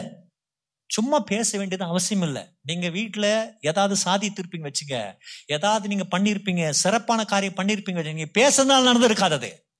நீங்க யோசித்ததுனால நடந்துச்சு அது. நீங்க யோசிச்சீங்க நீங்க செயல்பட்டீங்க நீங்க சிந்திச்சீங்க நீங்க இதெல்லாம் செயல்பட்டதுனால தான் நடந்துச்சு தவிர நீங்க ஏதோ பேசுனதெல்லாம் நடக்கல அது. எந்த வீட்டில் சும்மா பேசாதீங்க. தயவு செய்து பேசாதீங்க. கொளிக்கிற நாய் கடிக்காதன்னுவாங்க. அவன் சும்மா வீட்டில் பேசி நிற்கிற வீடு எந்த வீடும் சமாதானமாக இருக்காது. நிம்மதியாக இருக்க மாட்டாங்க. வயசான காலத்தில் நிம்மதியாக இருக்க மாட்டீங்க. மற்றவங்கள நிம்மதியாக விட மாட்டீங்க. தெருவில் நிம்மதியாக இருக்க மாட்டீங்க. நல்ல நிம்மதியாக தூங்க மாட்டீங்க. நிம்மதியாக வாழ மாட்டீங்க. இது நான் தீர்க்கதரிசனமா சொல்கிறேன் பாருங்க. உங்களுக்கு நிறைய தெரியும். தயவு செய்து சும்மா தொண தொண தொண தொண வீட்டில் எதுவும் பேசினுக்காதீங்க யாரும் பேசாதீங்க. பேசுறது விட்டுடுங்க. நினைக்கிறதெல்லாம் பேசிடாதீங்க. அந்த தவுக்குள்ள கொஞ்ச நாள் வாய அமைதியாக இருந்தா தான் இருக்கும் அமைதியாக இருந்தா தான் என்ன இருக்கும் யாருன்னா சொல்ல போட்டோம் நம்ம போட்டோம் வாய் பிடிச்சுனுக்கிறோமே அது யோசிக்கல. நம்ம க பிடிச்சுனுக்கிறோம் அப்படின்னு சொல்லிட்டு. வாய் எங்க பிடிச்சுனுக்கிறோம் தெரியாம அது வாய் திறந்துச்சு. இது மாதிரி தான் நிறைய பேர் வாய் திறந்துருக்கிறீங்க. ஆசீர்வாதம் வராம இருக்குது. உங்க திறமைக்கு உங்க அறிவுக்கு உங்க ஞானத்துக்கு எங்கேயோ போயிருக்கணும். ஆனா அங்க போகாதபடி இருக்கிறதுக்கு காரணம் இந்த நோறு அதை தயவு செய்து கொஞ்சம் கண்ட்ரோல் பண்ணுங்க. அதை கண்ட்ரோல் பண்ணுங்க கோபத்தை கண்ட்ரோல் பண்ணுங்க உங்களுடைய வாயை கண்ட்ரோல் பண்ணுங்க. சும்மா பேசிடாதீங்க. உங்களுடைய அன்பு உங்களுக்குள்ள இருக்கிற அந்த வஸ்திரம் போயிடுது. ஐயோ இவராவா?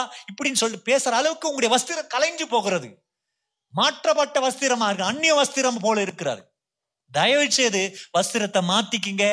எவ்வளவு காலம் தான் பேசின்னு நிக்கட்டும் எவ்வளவு காலம் நம்ம திருந்து திருந்து சொல்லட்டும். நீங்க போய் சொல்லுங்க. திருந்து மற்றவங்களுக்கு சொல்லுங்க. அதை தான் நாம செய்ய வேண்டியதா இருக்கிறது. நாம போய் மற்றவங்களுக்கு சொல்லணும். ஏன்னா உனக்கு ஆண்டவர் ரட்சிப்பின் வஸ்திரத்தை கத்தர் உடுத்தி இருக்கிறார் மூன்றாவது என்னுடைய என்னுடைய தலைப்பு அதான். ரட்சிப்பின் வஸ்திரத்தை கத்தர் நமக்கு கொடுத்திருக்கிறார். இந்த ரட்சிப்பின் வஸ்திரத்தை ஏசியின் புத்தகம் அறுபத்தி ஒன்று பத்துல நீங்க வாசிப்பீர்களானால் வேதம் சொல்லுகிறது ஏசியா அறுபத்தி ஒன்று பத்து. வாசிக கத்தருக்குள்ள பூரிப்பாய் மகிழ் மகிழ்கிறேன். என் தேவனுக்குள் என் ஆத்மா களி கூறுகிறது. மணவாளன் ஆபரணங்களினால் தன்னை அலங்கரித்துக் கொள்கிறது போல நான் மணவாட்டின் நகைகளினால் தங்க தன்னை அலங்கரித்துக் கொள்கிறது போல சிங்காரித்துக் கொள்வதற்கும் ஒப்பாக அவர் ரட்சிப்பின் வஸ்திரங்களை எனக்கு உடுத்தி நீதின் சால்வை எனக்கு தரித்து இருக்கிறார் தரித்தார். தரிப்பார் இல்ல தரித்திருக்கிறார். ஹalleluya புலம்பின் வஸ்திரத்தை அல்ல.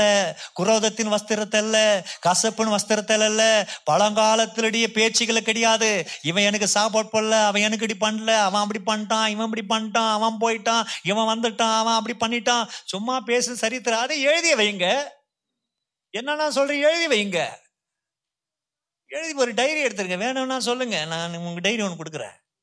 எழுதி வைங்க மாமா அப்படி பண்ணிட்டான் மச்சான் அப்படி பண்ணிட்டான் மூத்தார் இப்படி பண்ணிட்டான் நாத்தனா இப்படி பண்ணிட்டா இப்படி சரித்திரமாவது இருக்கட்டும். அதை விட்டுட்டு சும்மா பேசி நீ உக்காந்துக்கிற? கத்தர் உனக்கு ரட்சிப்பின் வஸ்திரத்தை கொடுத்திருக்கிறார்.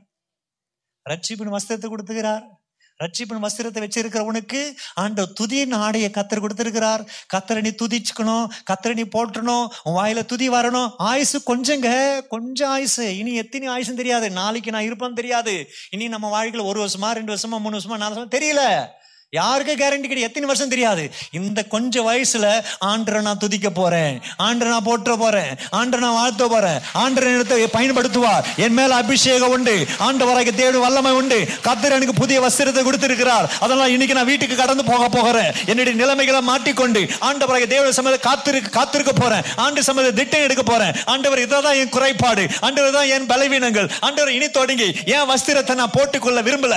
என் வஸ்திரம் எனக்கு நிர்வாணமா தெரிகிறது. எனக்கு எனக்கு தெரியல. அன்று நான் நிம்மதியை இல்ல திருப்தியை இல்ல. எவ்வளவு நான் ஓ- ஆண்டவரை போர்த்து கொண்டாலும் எனக்கு குளிர் போகல. எவ்வளவுதான் நான் உடுத்தினாலும் எனக்கு ஆண்டவரே அப்பா திருப்தி ஆகல. அன்று நான் என்னென்னோ பண்றேன் எவ்வளவு சம்பாதிக்கிறேன் எல்லாம் கைவிட்டு போய் கொண்டிருக்குது. நிம்மதி இல்ல. கல்யாணம் பண்ணி பார்த்தேன் குழந்தை பெத்த எடுத்து பார்த்தேன் அன்று பிள்ளைகளுக்கு இந்த வழியை பண்ணி பார்த்தேன். என்னவோ முடியல. நீர் தான் ஆண்டவர் எனக்கு கதி. அன்று ஒண்ணுமில்லாத நீ எடுத்து ஆண்டவரை பயன்படுத்துகிறே ஆண்டவரை யோசப்பின் தேவனே அன்று தானியலின் தேவனே எனக்கு இறங்கும் சொல்லி இன்னைக்கு ஒரு தீர்மானம் பண்ணுவாய் என்னால். உனக்குள்ள ஆண்டவர் ஆண்டவராக தேவனுடைய வெளிச்சம் இன்னைக்கு உதிக்கிறது? இயேசுவன் நாமத்துல.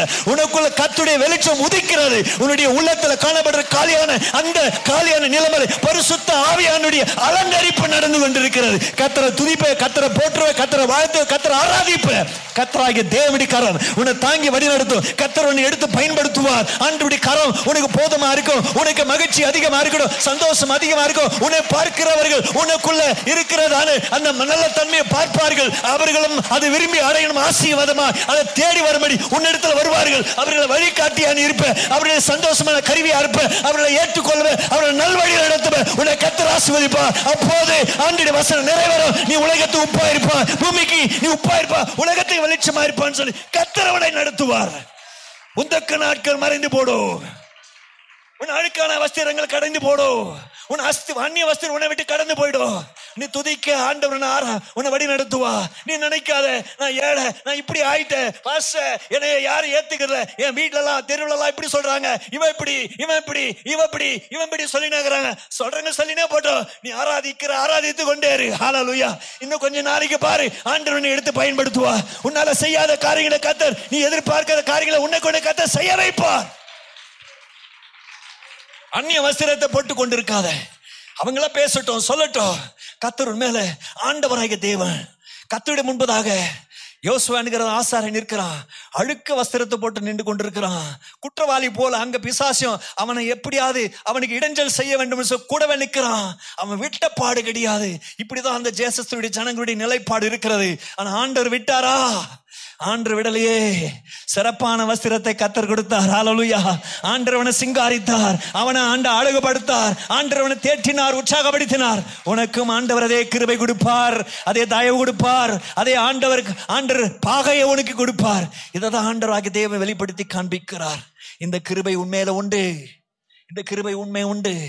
நான் சொன்னதெல்லாம் ஆண்டுடைய வசனம். அது சத்தியம். உன்னோடு கூட பேசுகிற சத்தியம். இந்த உலகத்துல ஏறக்குரிய பல ஆயிரம் வருஷம் ஆறாயிரம் ஏழாயிரம் சொல்லுவீங்க. ஏழாயிரம் வருஷத்தினுடைய சரித்திரத்தில் அது எழுதி இருக்கிறது ஏசு கிறிஸ்து ரெண்டாயிரத்தி இருபத்தி ரெண்டு வருஷத்தினுடைய சரித்திரம் எழுதி இருக்கிறது இந்த வார்த்தை உலகம் முழுமையில் ஜனங்கள் மத்தியில் பேசப்படுகிறது பகிர்ந்தப்படுகிறது. அது பிரசங்கிக்கப்படுகிறது அது தியானிக்கப்படுகிறது படிக்கப்படுகிறது. அந்த வசனத்தை நான் உங்களோட பகிர்ந்து கொண்டிருக்கிறேன். உனக்கும் தெரியும். அந்த வசனத்தை நீ உள்ள எடுத்துக்கொள்ள போகிற. சகோதரர்களாக ஒன்னா சேர்ந்து நம்ம செயல்பட போக இருக்கிறோம் ஆண்டோட தேட போக இருக்கிற சகோதரி சகோதரா ஆண்டு சமத்துல நீ காத்திருக்க போற. இனி தொடங்கி எந்த நேரமாகட்டும் ஆண்டு சமத்துல ஏதாவது உனக்குன்னு நிகழ்ச்சி சபையில் இருக்குதா நீ தேடி பார்க்க போக வர எதையே தேடுறீங்க தேவ பிள்ளைகளை. எங்கெங்கயோ போறீங்க. இன்னும் ஒரு மைல் ரெண்டு மைல் எங்க மைசூர் டெல்லி கூட இருந்தா சரி. உங்களுக்கு நீங்க போய் அது என்னன்னு சொல்லி பாப்பீங்க உங்களுக்கு ஒரு லேண்ட் இருக்குது. இந்த லேண்ட் சுப்ரீம் கோர்ட் தான் நிறைவேறும் சொன்னா அங்கே போறது தயாரிப்பீங்க. ஆனா உன் ஆசீர்வாதம் உன் கையில உண்டு.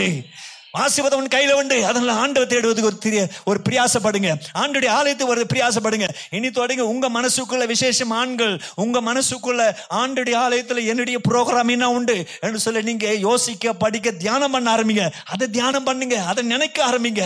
ஆண்டர் உங்களை பெரிய காரியங்களை செயல்பட ஆரம்பிப்பார். இதெல்லாம் சொல்லி கடந்து வருவதற்கு நான் கர்ப்ப வேதனைப்பட்டது உங்களுக்கு தெரியாது. இதெல்லாம் ஆராய்ச்சி பண்ணி ஆண்டு என்ன வாசனம் அதுக்கு என்ன வாசனம் இதுக்கு நான் என்ன சொல்லட்டும் அப்படி சொல்லிட்டு ஒவ்வொரு முறை வரும்போது பரீட்சை எழுது போல எழுது போல தான் என்னுடைய நிலைமை. ஒண்ணும் இல்லாம ஒரு வருஷமான பிரசங்கம் பண்ண முடியும். முடியுமான்னு முடியாதா? வசனத்தை வாசி வாசித்துனா எனக்கு பட பட படன்னு நேரு என்னென்ன பேசணும்? வந்துனே இருக்கும். வந்துனே இருக்கும். ஒரு வருஷமா பிரசங்கம் பண்றேன். பல வருஷமா பிரசங்கம் பண்றேன். ஆனா ஒவ்வொரு நாளும் ஒவ்வொரு வாரத்துக்கு வேண்டிய ஒவ்வொரு காரியம் ஆயுதம் பண்ணினே இருக்கிறேன். ஆண்டபடி ஆயுதப்படுத்திட்டே இருக்கிறாருன்னா நம்ம அசட்டியா விட்டுறக்கூடாது. உனக்குள்ள அந்த வெளிச்சத்தை கத்தர் கொடுத்திருக்கிறார். உன் பாடுகள் இப்படி மனுஷங்கிட்ட நின்று போராடி அவங்க கிட்ட அவமானப்பட்டு நிந்தைப்பட்டு வானல் வரைக்கும் போராடி கொண்டிருக்காத. நிம்மதியா உறங்கி கத்தடி நாமத்தை மகிமப்படுத்தி கத்தருக்கும் பதிலாக ஆசீர்வாதம் பாத்திரமா உன்னை கத்தர் நிறுத்துவதற்கு கத்தருக்கு முக்கியத்துவம் கொடுங்க. கத்தர் உன்னை ஆசீர்வதிப்பார். வேதம் சொல்லுகிறது கத்தர் உன்னை வாழாக்க மாட்டாராம். ஆலலுயா இவங்களை பார்த்தீங்கன்னா அவங்க அழுக்கு துணி போட்டுங்கிற நிலைமைகள் மாறப்பட்டாங்க இஸ்ரேல் ஜனங்கள். ஆண்டு அவங்கள வாழாக்காம ஆண்டு சொல்றா உன்னை தலையாக்குவேன்னு சொல்லி இருக்கிறார் தகப்பன இந்த பிள்ளைகளை இப்படி அன்பின் காரத்தில் ஒப்பு கொடுக்குறேன். ஆசீர்வாதிங்க ராஜா. அவங்க பிள்ளைகளுக்கு சொல்லி கொடுக்க. அவங்க ஆண்டவர் சொந்த நீதின்படி போகாதபடிக்கு. ஆண்டவரேப்பா உம்முடைய நீதின்னு ஒன்று உண்டு. அதை நீதின்படி போக. எங்களுக்கா வழக்காட. பிசாசு எதனா இருந்தாலும் பண்ணியிருக்கலாம். ஆனால் ஆண்டவரேப்பா அவனால் ஒன்றும் பண்ண முடியல. யோசுவாவின் ஆண்டவர் வலது புறத்தில் அண்டு உரைப்பா அவன் முன்னாடியே அவனை வெட்கப்படுத்தும்படி அண்டு உரைப்பா தேவன் யோசுவாவுக்கு அழுக்கு துணியை மாற்றி சிறந்த வஸ்திரத்தை கொடுக்கிறியே அலங்கரிக்கிறியே சிங்காரிக்கிறியே. அண்டு உரைப்பா தேவன் அதற்காக நன்றி ராஜா. அப்படி பிள்ளைகள் எல்லாருமே பாதையில் ஒப்பு கொடுக்குறோம். ஆசீர்வதிப்பீராக. அப்படி இப்படி நாமத்தை மகிமப்படுத்திக்கிங்க. ஆண்டவரேசு நாமத்தில் செபிக்கிறோம் நல்ல பிதாவே. ஆமேன். Thank you for listening. If you are blessed by this episode and you would like to be a blessing to others, please share the podcast to your friends on social media. To catch all the latest updates of IAGC, you can follow us on Instagram at IAGCKGF, on our YouTube channel at IAGC Official. You may also visit us on www.emmanuelagchurch.com. Thanks again for listening. Have a great day.